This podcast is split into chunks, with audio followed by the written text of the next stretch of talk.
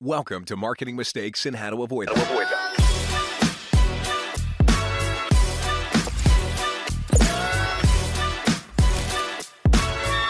Here's your host, Stacy Jones. Welcome to Marketing Mistakes and How to Avoid Them. I'm Stacy Jones, and I'm so happy to be here with you all today. And I want to give a very warm welcome to Deanna Shimota. Deanna is the CEO of Growth Mode Marketing, a B2B marketing specialist agency that focuses on demand generation and content marketing.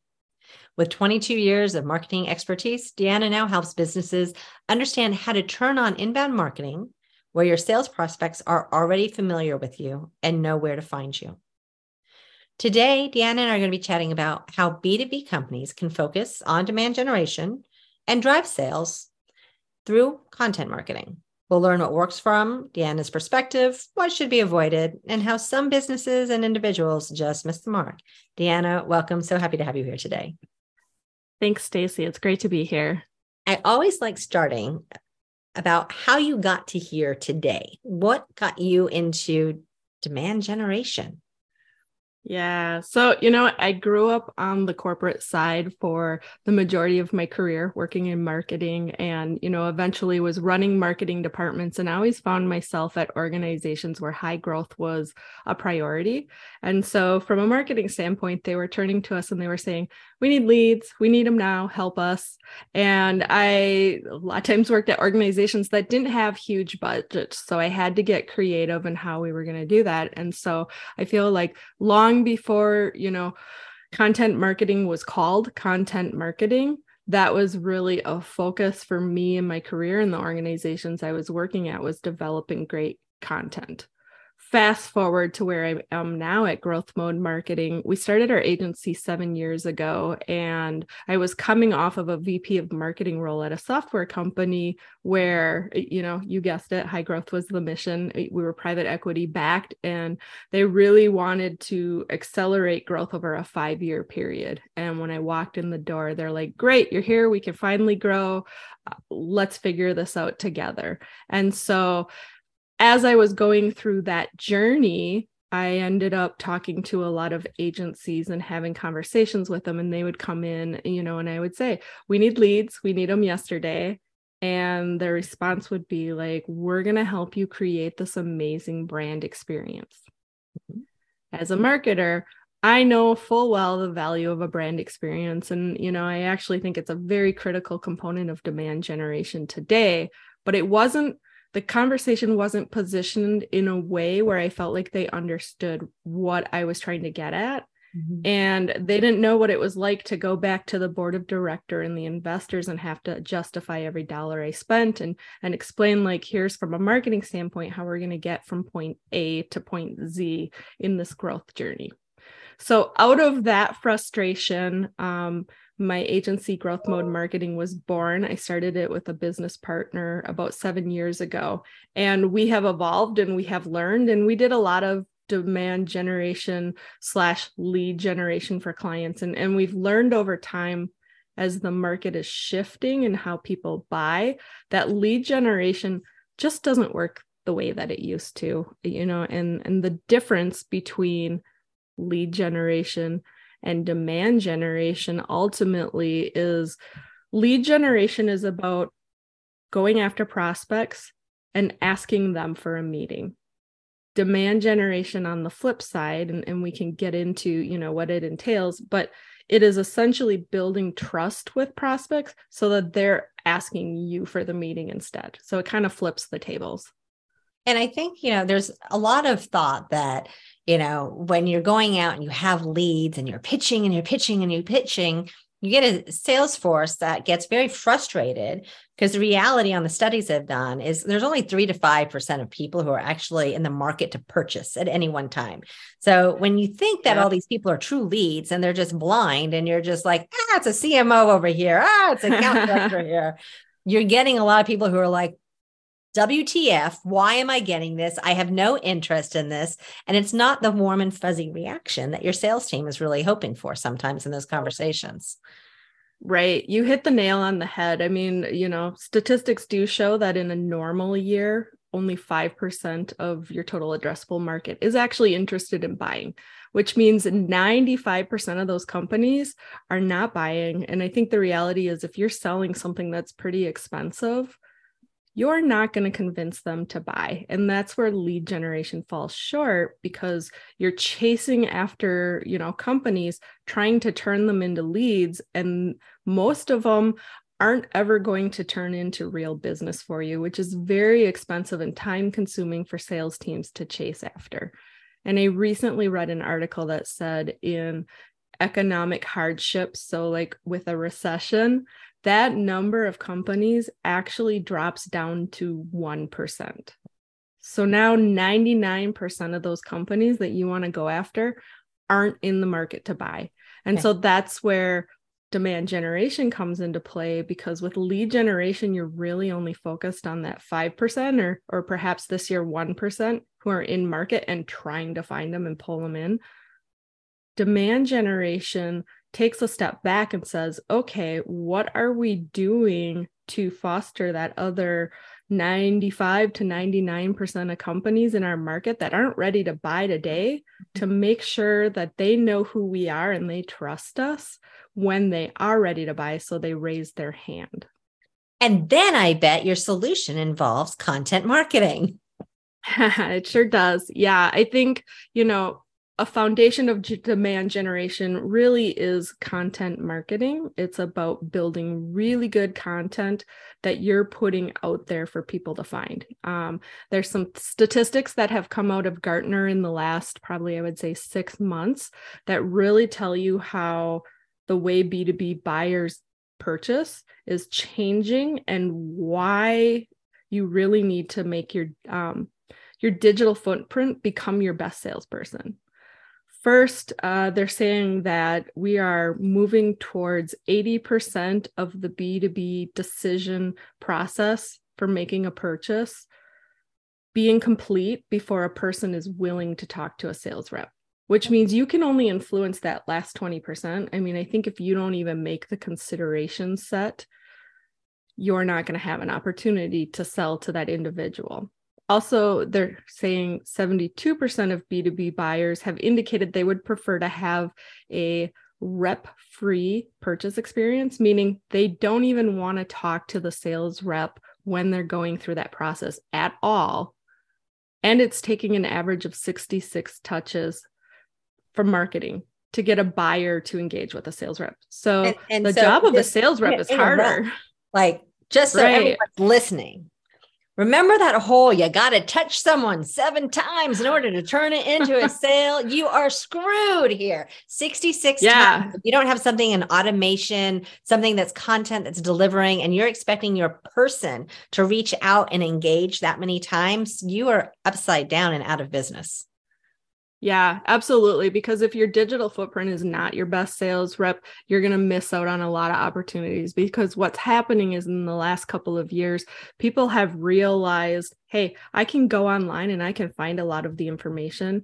And they want to self research, they want to find out as much as they can so that they can minimize that contact with a sales rep. And that means I want to see video demos I don't want to see a live demo until I get, you know, deep enough in if I really have questions about it. They don't want to talk about pricing with you. They want to be able to see the pricing before they ever pick up the phone and talk to you. But even before that, if you think about that 95 to 99% of companies that are not in market, they're not looking for a solution today. So if all you're doing is throwing um, content in front of them that's very product specific, you're missing the mark. That content is meant for the people that are in market. If I'm a buyer and I'm not in market, you've got to look for other ways to engage them and really drive the brand awareness and ultimately trust with them so that when they become in market, they say, you know what, I've been following along with your company for a while. I really like your unique point of view in the marketplace. It speaks to me. Let's have a conversation.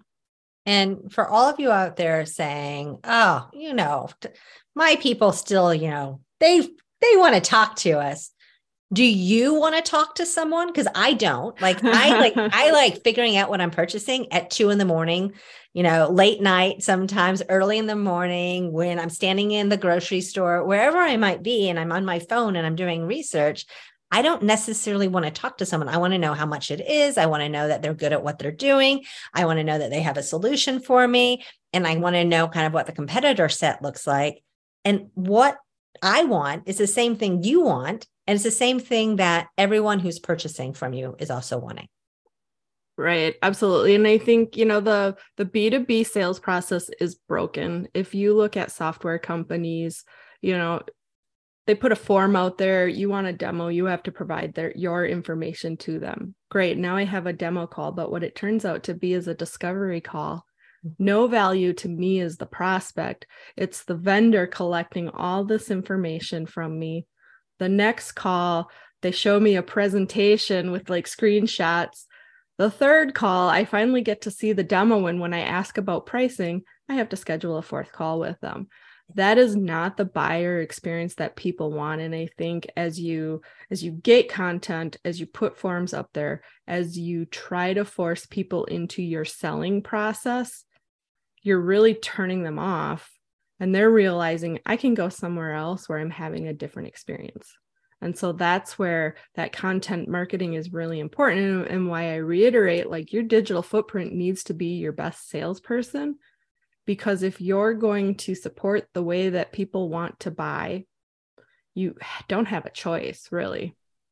Now, are there things that you know that people typically do wrong with this approach? Where do they make yeah. their mistakes? Oh, I'm so glad you asked. So, I, I think one of the big mistakes that organizations make is trying to be everything to everyone. So let's say they go out and they look at their total addressable market. And, uh, you know, I'll use the example they're trying to sell HR technology. They look at it, they're like, well, anyone who has employees could could benefit from our HR technology. So we're going to sell to everybody. And, you know, at our agency, we'll talk to our clients and say, okay, I get you can sell to everybody. But HR technology, for example, is a very, very crowded market. There are a lot of solutions and options out there. And everybody kind of sounds the same, even though they're trying not to sound the same. Mm-hmm. And as the buyer, it's really overwhelming and so they start to price shop. Whoever's the cheapest, that's what they're going to go with. Unless you're the cheapest one, you don't want that to be the case because you want them to buy you for the value. And so I think, you know, that trying to be everything to everyone is a mistake. And the way to solve it is to really build a strong ideal customer profile. Mm-hmm. And that ideal customer profile is about what type of company is the best fit for your solution and narrowing down that audience and then building out a unique point of view that gets people thinking specifically for that ideal customer profile. So you kind of stop chasing after everybody. It doesn't mean you have to say no to someone that doesn't fit your ideal customer profile, but all of your marketing, all of your content should be hyper focused on attracting that ideal customer profile because you want more of those best fit clients mm-hmm. to raise their hand and come to you. And so, you know, our agency for back in 2012, I, I got the content marketing bug.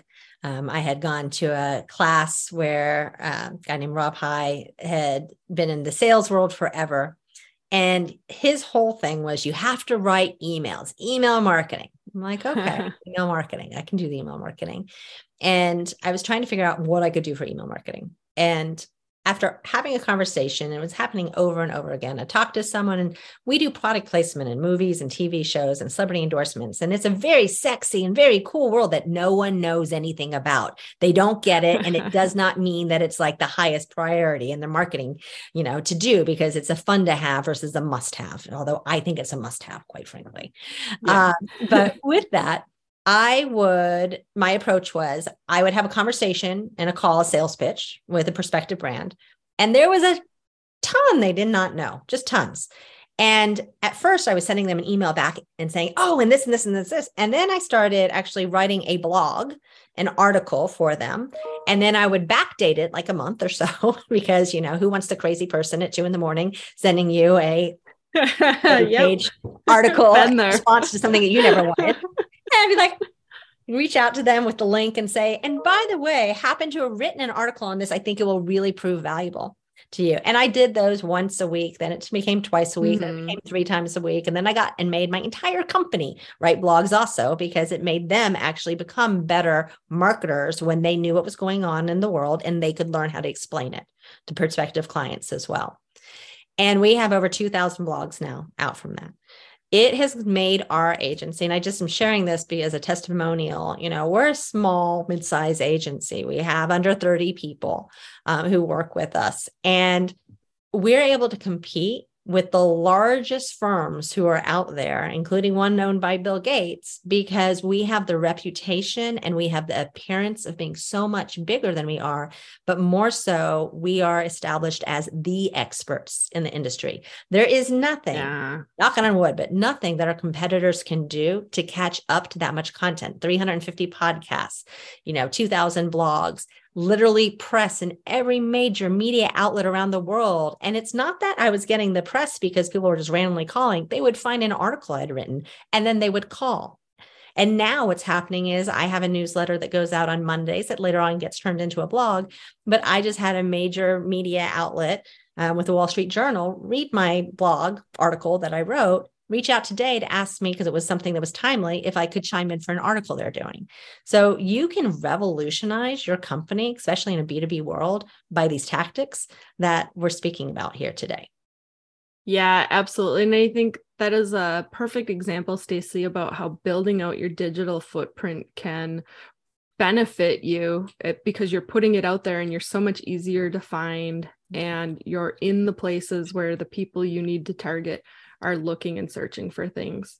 Mm. Um, I think, you know, as you think about content, so what you're describing, I, I would say there's like three different um, rings of where your content should be. One, your own website, like make sure people can go deep and find really good information on your website to build out, you know, kind of your initial storefront.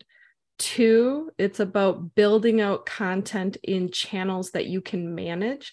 So we're talking social media, things like podcasts, webinars, just where you have the choice of how much you publish and when you publish. Mm-hmm. And then the third is looking at how do I tap into other relevant audiences? Mm-hmm. So those third party outlets that have the audience that you want to reach. And a lot of times that's pay for play, mm-hmm. sometimes it's not um, but where you're getting content out there where they're referencing you maybe you're sponsoring something. So you start to show up in the eyes of your ideal customer profile if you're getting your content in the right places everywhere that they are.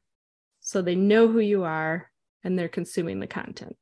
And that sounds like a ton of work. And uh, you know i think the example you used stacy clearly it was a ton of work that has been built up over years and that scares people but i think there's a way to kind of do what i would call the multiplier effect with mm-hmm. content where you create some really good pieces. So for example let's say you create a podcast series.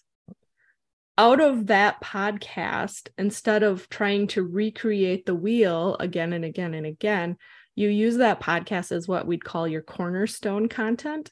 Mm-hmm and then you figure out how to slice and dice it and repurpose it. Yep. So suddenly out of this podcast series, you've got by in one year hundreds of pieces of content that you're putting out there. And, and what I mean by that is like, let's say you have a podcast, you record it as a video. So now you've got the audio and the video. Let's say you create five social clips from every podcast you do using the video you can create an article out of it. You can create tons of social posts out of it. You can create the transcripts. Like the list goes on and on. And so you're not necessarily like writing a new article every time but you're taking you know the one thing that you're saying this is the one thing we're going to do and then you're slicing and dicing it and creating more bite-sized content pieces for people to go and consume because they might not listen to your half an hour podcast, but if you're feeding them those bite sized pieces on LinkedIn, for example, over a couple of weeks or a couple of months, they're going to get the whole story over time anyway from you. And there's so much software that's tools now. You know, we're all hearing about Chat GPT right now, right? And like I love using mm-hmm. Chat GPT when I'm having our team test right now. We actually have um, a full on chat GPT blog going that is being edited by me, curated. I'm going to call it a curated blog. And I'm doing it on purpose against the blogs that the rest of us are writing and, and using still chat GPT for research or um, for help with uh, editing or for help with creating a meta description or writing your intro or writing your conclusion or writing your summary, all these fascinating things Chat GPT or Jasper can do for you but I'm doing it to see how Google actually measures on an SEO basis um, one blog versus that's an AI versus humans. Yeah. Just seeing over the next six months to a year, how does that actually net out? You know, where are readers actually going? And is it actually being positioned in a different way than what we've been doing today? Um, yeah and that'll be really interesting. I know, you know, if you go on LinkedIn, there's a ton of buzz about Chat GPT in mm-hmm. general, but even like within marketers, how to use it, how to apply it. You know, I think it's a great tool to leverage for like thinking and ideas and seeing what's already out there. It'll be really interesting to see how it plays into Google. You know, if if yeah. suddenly everything that gets written is by marketers is from Chat GPT, there will not be an original idea left because it's a database. It's Great. not coming up with new ideas. It's pulling information. But I think people are finding different ways to use it and slice and dice, you know, the content that they do have. I mean, you can take a transcript from your podcast and put it in there and say, give me five social posts five titles, five anything. Right. It, it, are they good you know that's for each person to decide like whether what they're getting back is good enough to use or not but it opens up a whole nother um, kind of avenue on how marketing's done and i think it would be foolish not to at least understand how it can be used for organizations well i think the whole world of chat gpt is interesting and we're a unique case study as an agency because we have so much content on the web what i'm finding is it actually quotes from me and i can even just put in a um, write a blog on write a blog on blah um, in the voice of stacy jones hollywood branded and yeah. it does. It is insane. kind of scary. it's insanity what it actually does. It is amazing as a content yeah. Helper. And the titles are actually pretty good, I will say. Yeah. Yeah. That's cool. You know, and and the difference is probably because you do have such a rich digital yeah. footprint that it can do that. Now, yep. if you take another company and they're like, we're going to do the same thing, if you don't have the same volume of content that is really good, that is already yep. out there, you're not going to get the same results for sure. But where it is good now, you just be repurposing everyone else's thoughts and ideas that they put out there versus putting your yeah. own. Where it is really beneficial is like doing a research project. We just had a client who wanted to do a photo shoot in three different cities and they wanted to know where the most iconic locations were in Florida and Dallas and Los Angeles. And they wanted to know um, what were the properties and the contact information so that they could work on the locations. And they wanted to know all of these different things. And I was able to put in Chat GPT and work this all out where it gave me the five most iconic based on different parts of LA, based on Dallas. Yeah, that's perfect. With the contact information, the website link for the photographer to go through, and something that should have taken our team probably about 30 hours to put together. I would have had two people possibly working on it. It was done inside of four hours. Oh, wow. And it's insane what you can actually do with it. Yeah, that's that's pretty awesome. Mm-hmm. So back in to demand generation, besides my whole love of ChatGPT right now. Um, so where else, you know, the cornerstone absolutely in creating the content and using tools today because i think even you know you're saying hey you know you can take a podcast and you can turn it into five social posts someone's listening to that going, ah, I have to go and take a podcast and turn it into five social posts. There is actually technology that will feed that in and will make it for you and generate for you. Um, even Chat GPT can help you with it. But on the video editing side of it, there's slice and dice you know software that will serve up lots of options for your team to use so you can start doing this really cost affordably versus being yeah. something that's going to take over your entire life that you have to staff someone full time Right. It, you know, I think like I can tell you from experience because my my own team just recently started a podcast. It's a lot more work than you think. You know, with that, how hard is it? We're good at talking about this stuff. We're just now recording our conversations and putting it up there. And I can tell you, you know, when you go from helping clients do it to doing it yourself, you get a whole new perspective on it. Yes. But there are absolutely tools out there that can help. Like someone just told me today about a software called Grain that will record and your video and it will come up with like an AI generated transcript and then you can review the transcript highlight key phrases and it'll turn it into video clips for you. Yeah. So you don't have to be uh, you know someone who knows how to edit videos in order to create the social clips for example you can have your marketing coordinator who maybe isn't as experienced but is pretty tech savvy go mm-hmm. in and figure out how to do that and start to create a ton of extra content for you. And that was grain, you said? Yep. There you go. Listen to that.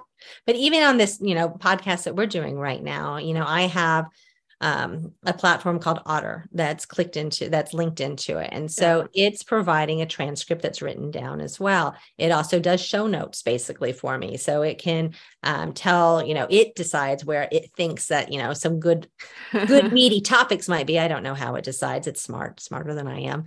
And it'll tell you the timestamps. But there's so many different things out there that will help you with this stuff. Right. Absolutely. And, uh, you know, take advantage of them because most of them aren't terribly expensive. Mm-hmm. I mean, mm-hmm. you're talking about otters, what, 20, 30 dollars a month? 30 a month. Yeah. You know, like none of the software is super expensive. Um, a lot of people like to use Canva to develop content pieces.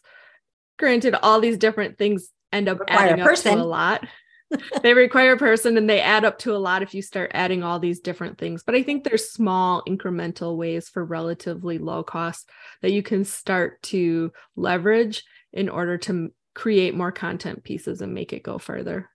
Yeah, especially as you know, your entry level employees cost is getting ever so higher and uh-huh. higher and higher. And you're being told, especially at a brand or an agency, that you're going to need to pay someone an entry level more than what they make at McDonald's, then having these little tools and tricks can really help you. Yeah, for sure. Are there any other tricks that you use in order to accomplish awesome content marketing? Yeah, one of the things I've kind of mentioned it, but we haven't really gotten into is creating a unique point of view and you know at, um, at, growth mode marketing will help clients do this but people can certainly try to do this on their own as well. What you're doing is first you're building out that ideal customer profile so you know who you're targeting. And that next step before you start to create all the content is to develop out a unique point of view. And the way that i describe a unique point of view it's not your message like your product differentiators.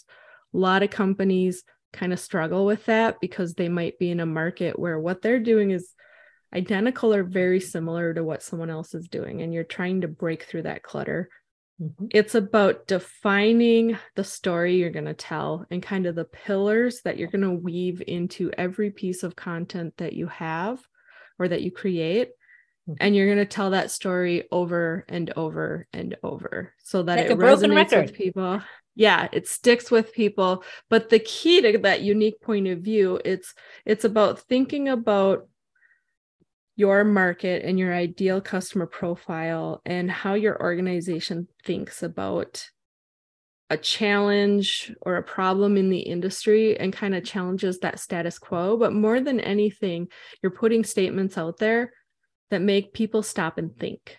Mm-hmm and you know some people will agree with you some people won't. And that's okay. You don't want to say something everybody agrees with because then it's not an original thought. You want some people to disagree with you. That helps spark the debate around what you're trying to push. But it also you know you'll have people who will buy into what you're saying and, and you know they'll stop and they'll think and they'll be like that makes sense. Mm-hmm. i'm going to follow their content because they're saying things that really resonate with me and they're talking about problems that i see too. And so that unique point of view you know again you can't be everything to everyone if you really want to you know achieve high growth. You've got to stand out in the market. So it's got to be specifically to your ideal customer profile that you're creating that story for. And then you go on to the content. And because you've done this unique point of view framework, basically the topics that you talk about are already mapped out for you. It's now figuring out how do we spin this topic to tell this story consistently and repeatedly. But if someone's reading it they're not like they just publish the same article over and over and over because you know that that's a real struggle too. That's painful even if it's the same article and examples over and over and over again. Right. But if you need an example chat gpt is really good for that research and so how can people find you deanna like if someone's like i need some help yeah, you know, if you're interested in learning more about how to create a catalyst for growth through demand generation, I would say check out Growth Mode Marketing's podcast. It's called The Demand Gen Fix. You can find it on Apple Podcasts, Spotify, YouTube, or wherever you get your podcasts. You can also follow me, Deanna Shimota, on LinkedIn. I post a lot of content um, with insights and, and thoughts and tips around demand generation. And then, of course, you can look at the Growth Mode Marketing website, which is growthmodemarketing.com as well, where we post a lot of information and insights as well about demand generation. And so, leading into our last couple of minutes that we have right now, what are the most three most important takeaways uh, not a summary. We talked about this before, but what are the things that you think it doesn't have to be anything you've touched on that people need to keep in mind in general when they're approaching demand generation? Yeah, I, I think keep in mind that lead generation is really only focused on the short game and you can't overlook the long game. And that's where demand generation comes into play. And it's important because, as we said, 95 to 99% of companies are not currently in market to buy. Mm-hmm. But remember that those future prospects are really important to your future growth. So you've got to build that brand awareness and trust long before they come into the market. Mm-hmm. And that will ultimately drive more inbound leads for you. And that's important to distinguish between lead generation and demand generation, because when they're inbound leads versus leads you're chasing, they're going to have a higher close rate. They're going to have shorter sales cycles and they're going to have lower overall customer acquisition costs. So, there's absolutely no reason why you shouldn't want demand generation because it's just going to be a more um, profitable proposition for you in the long term and it, it can truly be a catalyst for growth well, Deanna, thank you so much for joining us today. Really thank happy you. to have you here. I am a massive proponent, in case you can't tell, of all things that are going to be demand generation and content. In fact, we have so much content that I'm not ever even sure how to amplify and what to do with it because so much yeah, that's a great problem to have. it is. It is. But thank you again. And to all of our listeners, thank you for tuning in to another episode of Marketing Mistakes and How to Avoid Them. I look forward to chatting with you this next week. And until then, if you have any questions on how you can get involved in other people's content, we're talking product placement and movies and TV shows, music videos, getting your brand in the hand of celebrities, which, by the way, all of this makes really cool content to repurpose purpose, give my team a call. We look forward to chatting with you. Have a great one.